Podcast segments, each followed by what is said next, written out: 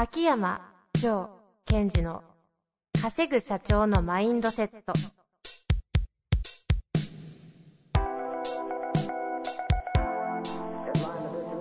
なぜ一流の経営者たちはぶつかる壁を次々と越えられるのか。そこに隠されたマインドの正体。ポッドキャスト「稼ぐ社長のマインドセット」は上場企業から中小企業まで。エグゼクティブコーチングトレーナーとして人材開発を行ってきた秋山城賢治が経営や人生で役立つマインドの本質について分かりやすく解説しますこんにちは、遠藤和樹です。秋山城賢治の稼ぐ社長のマインドセット。秋山先生、本日もよろしくお願いいたします。はい。よろしくお願いします。暖かくなってきましたが。そうですね。最近あのーなんか楽しいんですよ。いつも楽しそうですけど。な、何か具体的にやって、新しい取り組みとか。体を動かすの楽しい。何してるんですか？まあ、体普通に動かしてるんですが、その時になんか肉体改造というのではなく、はいはいどうやったらこう生産性を上げられるかっていうことをちょっとこうやってまして、うんうんうん。うん例えばこう、まあよくやかわかりやすいのが合気道とかやってるわけじゃないですか。はいはい、そうですね。で、その合気道の時に、いかに、なんだろう、自分の小さいエネルギーで相手をたくさん動かせるかっていうことをやったりしてるんですね。うんうんうん。また、歩く時も、いかにその効率的に歩くか。で、楽をするということじゃなく、ちっちゃいエネルギーでたくさん歩くには、どんな歩き方がいいかなってことをちょっと、あの、やりながらニヤニヤしてます。それは体を動かすことが楽しいというよりも、こう、ちっちゃいエネルギーで大きなことをするみたいなことなんですか？あ、そうですね。その生産性を上げていく、そのスムーズに、体を強くしていくというよりも、そのスムーズに流れるように体を動かすっていうことを、ちょっと意識して遊んでる感じですかね。へえ。基本的にはあれですか？仕事でというよりもこう、リアルなこのフィジカルの話ですか？そうそうそうそうそうそうそう。そのアウトが何なんですか？え、なんか、流れるように、しっかりと動けたらなんか気持ちいい感じしません？しますします。ガツンっていうのもいいけども、うんドーンっていうのもいいけども、それは必要な時にやるべきことで、普段はこう、流れる。でも力は抜かない。ふにゃふにゃはしてないんですよ。スムーズに動くと。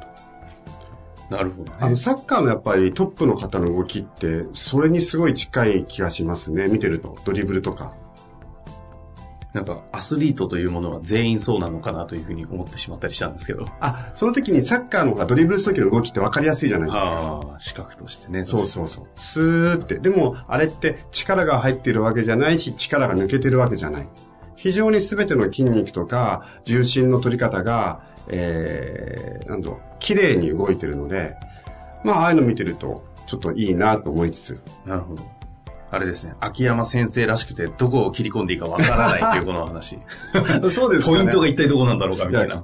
心地よく効果的に動くっていうのは面白い。そうなんですね。いや、だからその辺がやっぱりあれですよね。なんかこう、なんていうんですか、こう、て天才とあれの境目なのかわかりませんけど、あの、そんなところに、あの、なんか、面白いとか、こう、好奇心が湧くという感覚すらないみたいなね。凡凡人の嘆きですみたいな。すげえありますけどね。まあ、そういった意味ではそこは、そういうとこオタクなんでしょうね。ねえ、ですよね。やっぱオタクって大事ですよね。うん。はい。はい。それは私の仕事です。はい。はい。はい。じゃあそんなところでいきたいと思いますが、今日はですね、えー、ご質問が連投していただいた方がいらっしゃいまして、うんうんバカバカと、うんドカドカといただいたんで、今日はその中の2つだけ扱っていこうかなと思いますので、はい。えー、飛ばしていかないと2つできないんでね、うん大喜利のように、でも本質を貫いてはい。いきたいと思います。はい。さあ行きましょう。えー、36歳、ジム、セールス、マーケティングなど幅広くされている男性の方からご質問いただいております。はじめまして。質問がいくつかありまして、連投失礼いたします。はい。来てください。一つ目です。えー自分は私ができたんだからあなたもできるという言葉が嫌いです。相手を自分と同じ人間または同じ技量を持ったものとして認識しているのが嫌いです。同様に貧しい国の人やま恵まれない人たちを見て、あのような人たちがいることを思えば自分たちは幸せだと感じる価値観も嫌いです。なぜそう思うのかを問答していたのですが、それらしい答えが見つからず、えー、ジョーさんに質問させていただきました。この考え方ってどんな時に起動するのでしょうか？自分には全く響きません。うん。はいということですね。え、じゃあ、まずこ、これからやっちゃっていいってことですか？もちろんです。はい。えっ、と、まず、えー、と、まあ、せっかく他のリスナーの方もいるので、この人が何を伝えたいかってことを確認しましょう。えー今言ったように、えー、これ僕ができたんだから、君もできるよ、みたいなことってありますよね、と。うんうん。でそういうの行くと嫌だと。なぜかというと、いや、その考えの前提には、えっ、と、人と人は違うのに、同じっていう視点で見てるよってことですよね。うんうんうん。だから、今、えっ、と、私が言ったように、実はこの人の持ってる視点っていうのは、信念としては、人はそれぞれ違うんだということを大切にしてるというのはとてもよく読み取れますよね。で、その一方、違う信念も持ってるから混乱しちゃってるということです。もし、この方が本当に人と人は違うんだと。それでいいんだよと。いうことを強く言いたいわけですから、それを貫くんだったらば、うんうんうん例えば、わ私ができたんだからあなたもできるというふうな発言をした人がいてもいいと思えるはずですよね。なるほどね。はいはいはい。うん確かに確かに。いやいや、その通りですね。あの人の、あのような人たちがいることを思えば、自分たちは幸せだと感じる人がいてもいい。うんうんでもそれを許せないうん。のはなぜかということ。なるほど。そこに何があるのかと。うんなんか、質問から見るセッションみたいになってきましたね。ですから、はい。これは一言で言うと嫉妬です。うーん。で、その方はわか、この方は無意識で分かっています。うんうん。私この質問で、あ、一番素敵だなと思ったのは、えー、最後のね、えーこの考え方ってどんな時に機能するんでしょうかっていう。つまり、えっと、これ多分そういうセリフを言ってる人たちがいて、そのセリフを僕も使いたい、機能させたいと思ってるんですが、うまく使えないんです。うんうん。なるほど。だから、まずこの方に知っていただきたいのは、あなたが大切にしていることの一つは、人はそれぞれ自分の人生の旅っていうものがあるんだよってことをあなたは大切にしてるよねと。うんうんうん。そこを自覚してほしいというのが一個目。まあ、あれですね。今風に言うのは、こう、ダイバーシティ的なところですよね。多様性を大事にしているみたいな。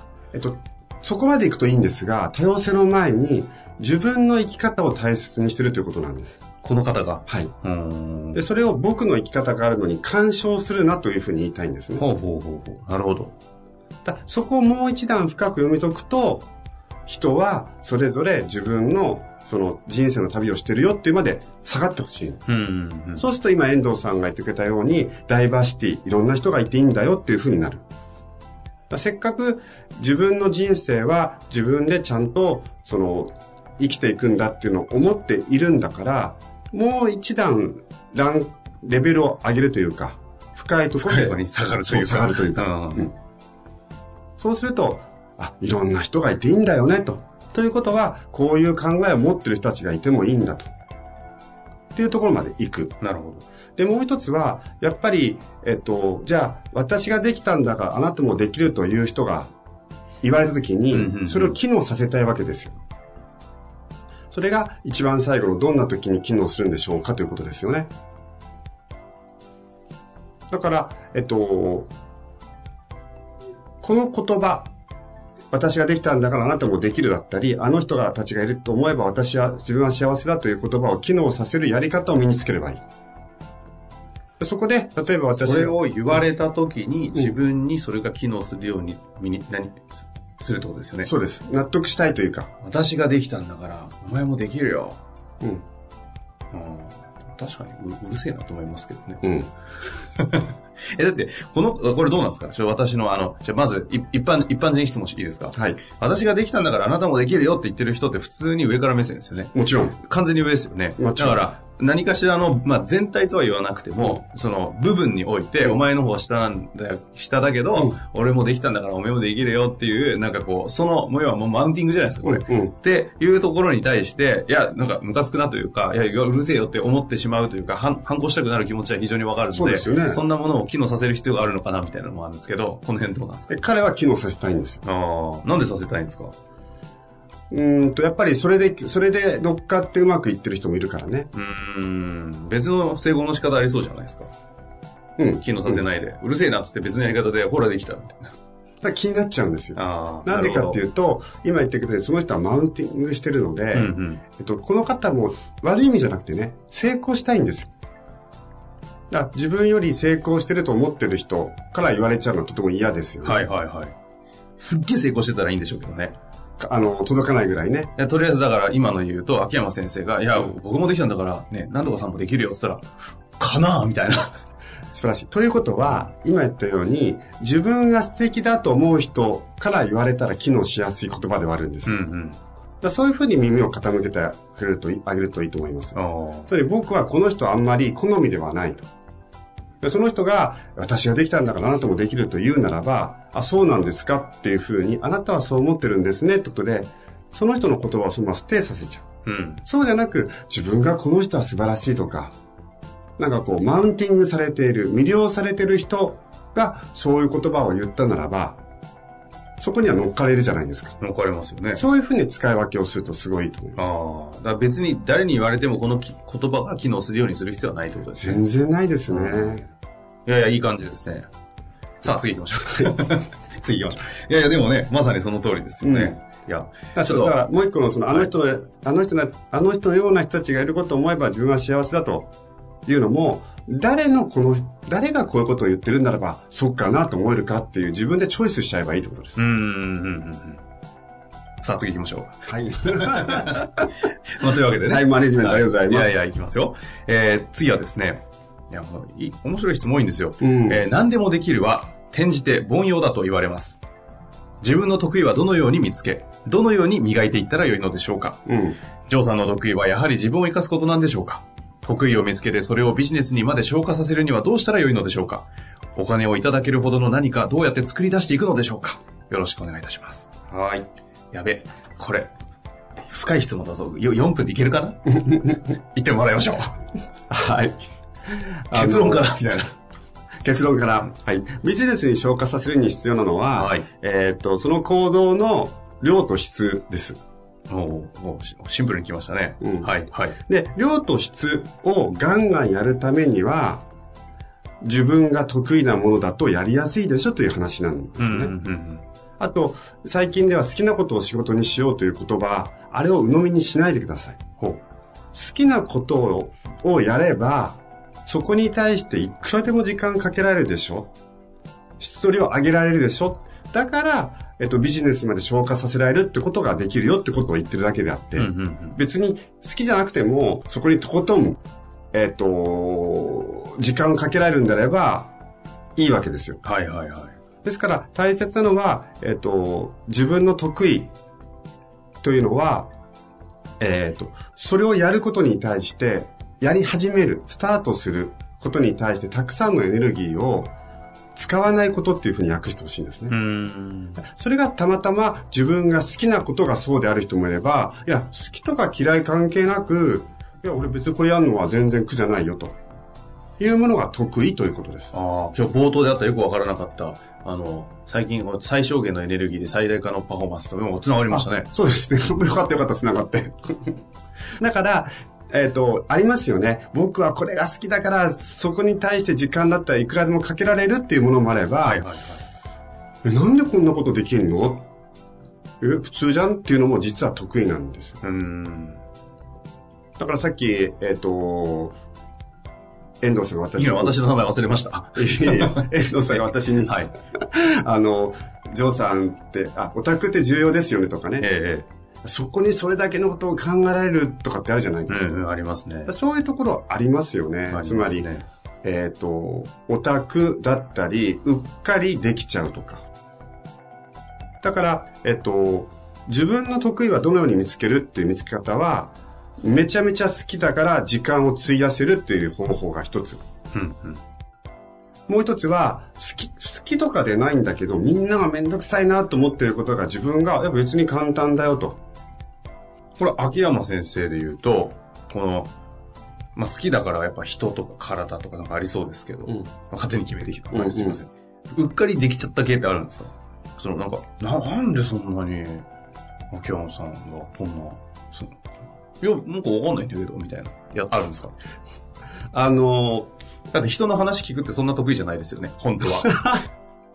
あの、なんですか、得意って、プロもプロ中のプロだけど、うっかり系じゃないじゃないですか。はいはい。逆張り系みたいな。いや、その通りです。昔人の話は聞いてなかったですから。ですよね。聞かないで有名ってね、あの、うんよく聞きますもんね。はい。でそれは人というものが興味を持っちゃったから、子というものじゃなく人に興味を持ったので、その人が喋っている本当の意図はどうだろうっていうのは聞きたくなっちゃったわけです。ああ、まあ、そうか、オタクがこじらせすぎて、人の話まで聞きたくなるとこまで行っちゃったみたいな。そうそうそうそうそう。ああ、そういうことね。あ すごいですね、それね。で、そういうこと。で、三つ目、もう一回あるんですよ。ん。三つ目は、人を見ててムカつくこと。おー嫉妬系？うーんと、なんでこいつできねえんだ、こんなのって。あ、そっちね。なんでできねえんだっけか。はあはその理由は、あなたがそれを楽々とでしてできるからっていうことも大いにあり得る。ああ。なるほどね。だから、その得意なことを見つけるという方法として、好きだから、ずっとぶエネルギーをつ、つぎ込めるっていうのと、えっ、と、なんか楽々とできちゃう。か、えーなんでこいつはできねえんだって怒る。この三つの視点を持ってもらうと見つけやすくなります。あ怒りね。それ面白いですね。なんでこんなこと考えられるんだとか、なんでこんな視座が低いんだとか、うんうん。なんで人のこともうやれねえんだお前ここでこんなお茶菓子持ってったら絶対嫌がられるだろうって分かるということは、そこに何か得意なものっていうか、うっかり分かっちゃうこの配慮のなんかいろんなものとかね。そうそうそう観察力とかあったりして。ああそういうことですか。あちょうど時間にもなってきましたけどうん。も、ということは、それでその3つの視点から得意なものを見見つけたら、あとは、えっと、時間と量をつぎ込むということと、あと最後に一つだけ、ビジネスで消化させるためには、そこで自分の得意を磨きつつ、今世の中って何を求められてるんだろうってことを見て、自分の得意をそこに当てはめていかないと、単なる、えっと、自己満足になっちゃうので。うん。そこの時代に対する自分の答え、あの、レスポンスの答えを意識していくっていう、この二つをやっていくと、とてもいいと思います。なるほどですね、まあ、ポジショニングの話ですねこれそうですね。確かにね、はい。磨いた分かった質と量を磨いたこのスキル能力みたいなこの集大成をどこにポジショニングしておいて価値に変えるかっていう、はい。この両方ですね。